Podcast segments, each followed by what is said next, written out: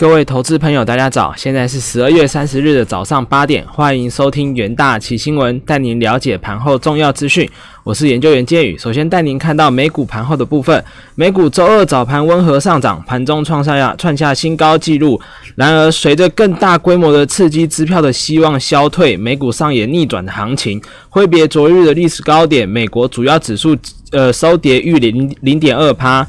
呃，美国众议院周一以两百七十五。对一百三十四票表决通过两千美元的纾困支票法案。周二，美国参院少数党领袖舒默企图透过匿名投票的方式批准该法案的动议，不过舒默行动遭到了共和党多数党的领袖麦康奈尔的否决。联准会宣布，中小企业直接贷款计划将延长至二零二一年的一月八日，以便有更多的时间处理十二月十四日或之前提交的企业贷款，并予以放放贷。呃，美国财政部长梅努钦批准了该计划的延期。全呃，全球新冠肺炎的疫疫情持续发烧。据美国约翰霍普金斯大学的及时统计，全球确诊数已飙破八千七一百七十一万例，死亡数突破一百七十八万例。美国累计确诊超过一千九百四十四万例，累计死亡数超过三十三点六万。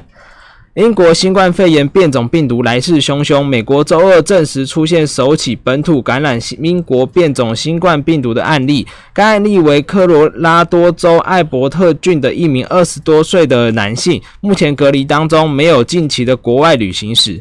呃，美国疾管疾管病呃疾病管制与预防中心表示，自十二月十三日以来，配发超过一千一百四十万例的新冠疫苗，但仅仅施打约两百一十万例，一两百两百一十万剂，美国可能无法实现。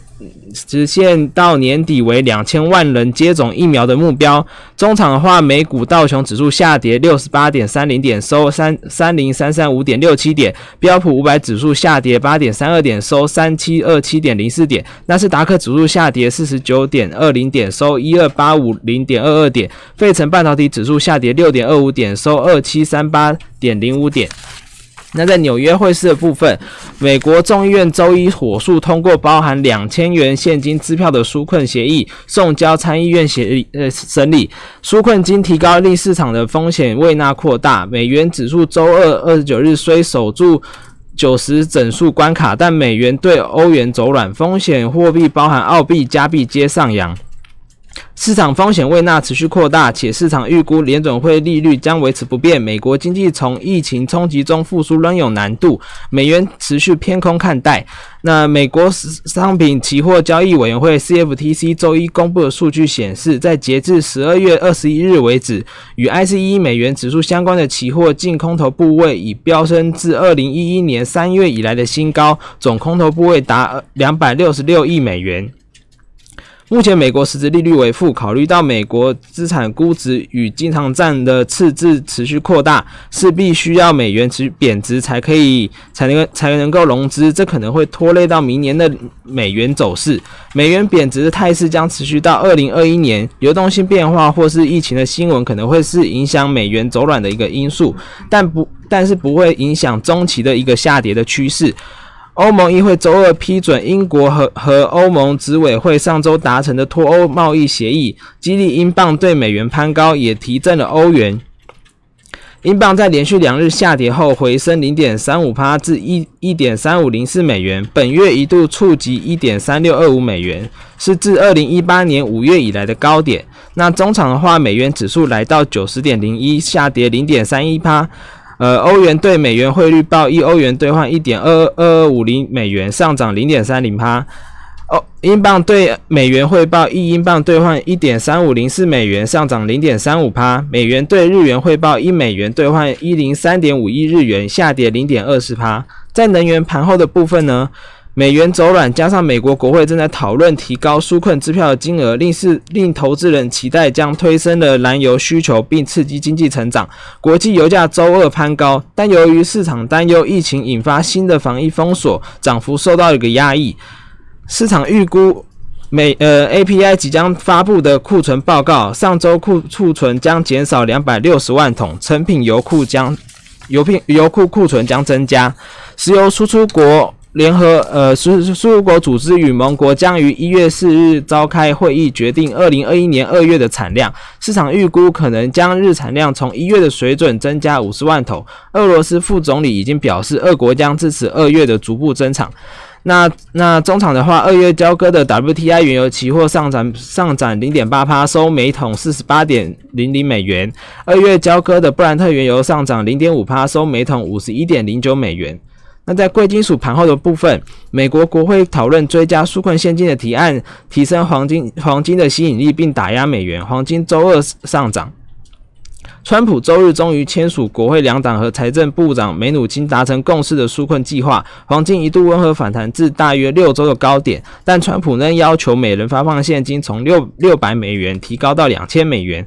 此案周一在众议众院快速的通过表决，并送交参院，但共和党人不愿意支不愿意支持扩大的支出。黄呃，黄金向来被视为美元贬值和大型政府支出的避险工具。政府为了减轻疫情的伤害，经济而推出的一个纾困方案，将累积巨额的赤字。二月交割的黄金期黄金期货价格上涨零点一趴，收每盎司一八八二点九零美元。三月三月白白银期货价格上涨零点一趴，收每盎司二十六点一二美元。那在国际新闻的部分。英国新冠变种病毒来势汹汹，美国出现一个首例的首例的确诊。美英国新冠肺炎病变种病毒来势汹汹，南韩、香港、新加坡、法国等国家相继发现首例英国变种新冠病毒的确诊病例后，美国周二确认了首起本土感染英国变种新冠病毒的案例。英国疫情因新冠病新冠病毒的变种病毒失控。呃，美国科罗拉多州周二证实首起本土感染英国变种新冠病毒的一个案例。该案例为科罗拉多州的一名二十岁的男性，目前在艾伯特郡隔离治疗当中，近期没有英国旅行史。科罗拉多州长表示，关于这种新冠变种，我们还有很多不知道的地方。但是英国科学家警告世界，它的传染性明显更强。科罗拉多州人的健康和安全是我们首要的任务。我们的密切。呃，密切监监测这此例，以及还有所有的一个新冠指标。呃，根据消息人士指出，川普政府不计划对于英国抵达美国机场的乘客实施新冠病毒的一个检测。呃，美国新冠肺炎疫苗的负责人在十二月早些的时候表示，